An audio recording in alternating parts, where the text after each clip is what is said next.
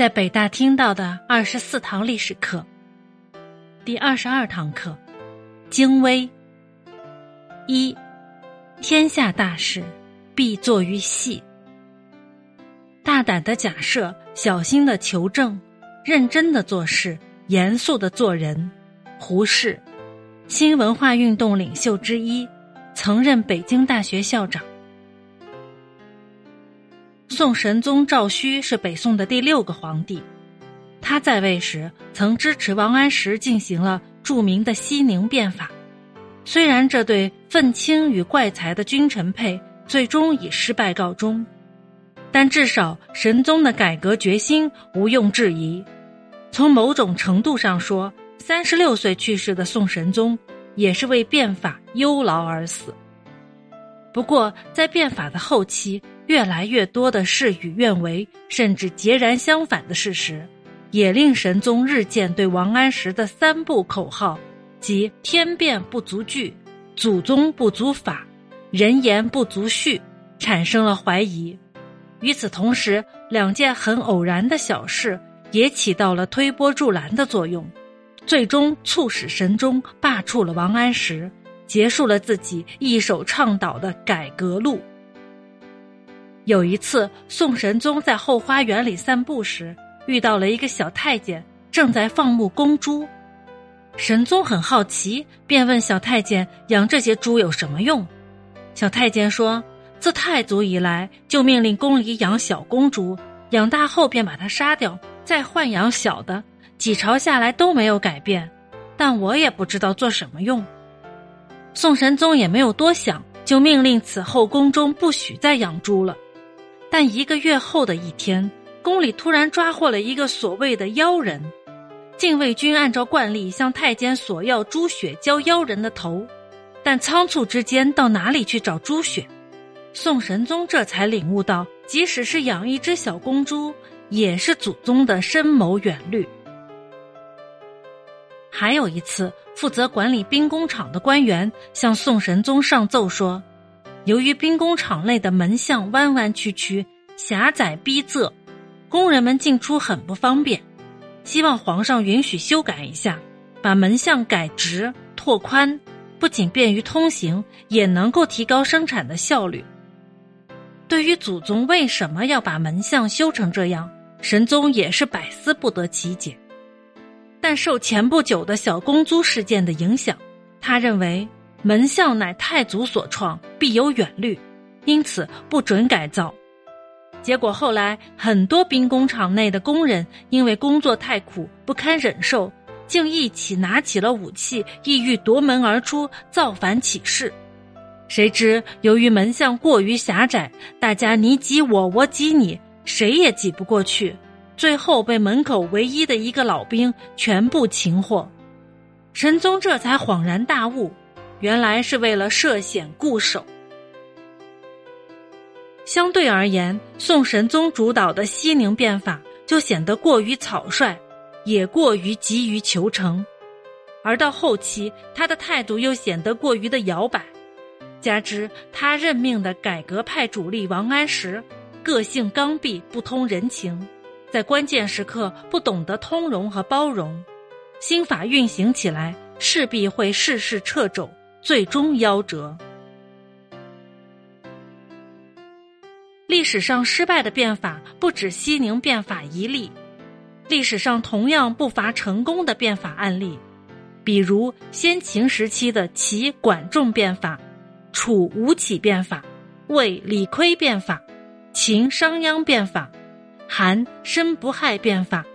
南北朝时期的北魏孝文帝变法、明朝张居正变法等等。但最为后人激赏的还是战国时期赵武灵王的变法。之所以如此，并不在于赵国通过那场变法最终成了战国7雄之一，而在于赵武灵王在变法之前做足了功课，从而使得极有可能酿成政治风雨的变法运动变得温情脉脉。当然，赵武灵王命令国人胡服骑射时，不仅老百姓不愿意穿胡服，连其叔叔公子成也持不合作的态度，称病不来上朝。赵武灵王派人前去说服他。古人云，家事听从父母，国政服从国君。现在我要人民改穿胡服，而叔父您不穿，我担心天下人会议论我徇私情。治理国家要以有利于人民为根本，处理政事要以施行政令为重，宣传道德要先让百姓议论明白，而推行法令必须从贵族近臣做起。所以我希望能借助叔父您的榜样的力量，来完成改穿胡服的功业。公子成说，我也曾听说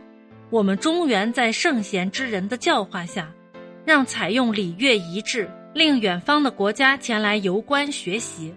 现在君王您舍此不顾，还要去效仿外族，这是违背人心的举动，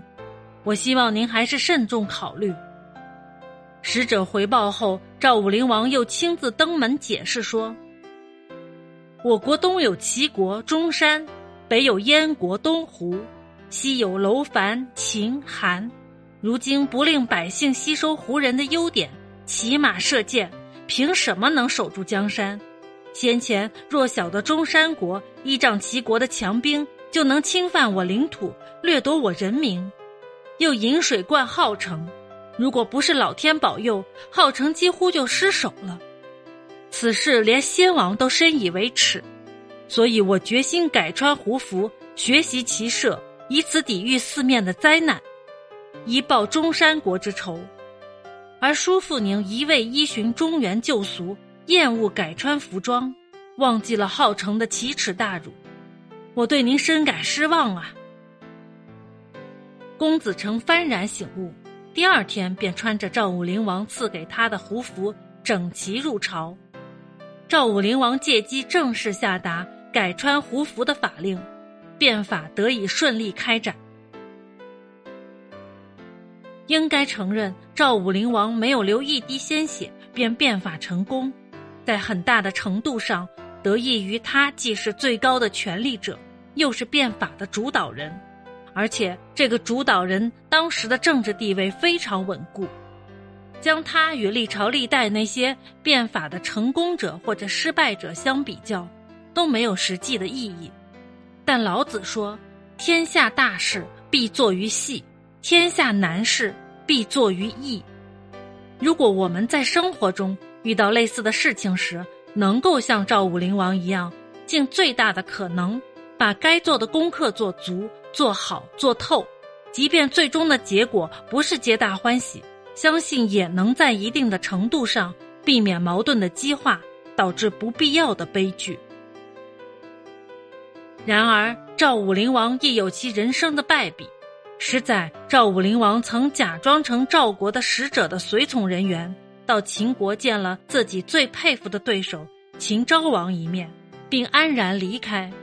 这种情况就好比美国总统奥巴马在利比亚战争期间化妆成间谍，潜入利比亚去见卡扎菲上校。唯一的区别就是当时的赵武灵王与秦昭王谁也不知道谁长什么模样，但这么做的风险无疑也是巨大的，对一个身负国家使命的国王来说更是如此。然而赵武灵王最大的败笔并不在于他的冒险精神，而在于爱江山也爱美人的他感情用事，在爱妃吴娃临死前答应了废掉长子公子章，改立吴娃的儿子和为太子，从而为自己和赵国埋下了祸根，最终酿成了赵国的王位之争，导致公子章被诛杀，自己也被活活的饿死。接班人的问题历来是一个从上到下普遍关注的问题，也是一个多么注重细节都不为过的问题。虽说历史上很多机关算尽、人不免为他人做嫁衣的例子，比如我们前面提到过的深谋远虑的赵匡胤，也有俯生烛影之事，但在理论上说，总是有百利而无一害。《俯生烛影》的总导演赵光义的身后事就是最好的例子。宋太宗病危时，宦官王继恩串通皇后、副宰相李昌龄等人，图谋废掉太子，改立楚王赵元佐。无奈宰相吕端每次都亲自陪着太子去探视赵匡胤。赵匡胤死后，他还果断地将前来拉拢自己的关键人物王继恩锁在自家的书房中严加看守，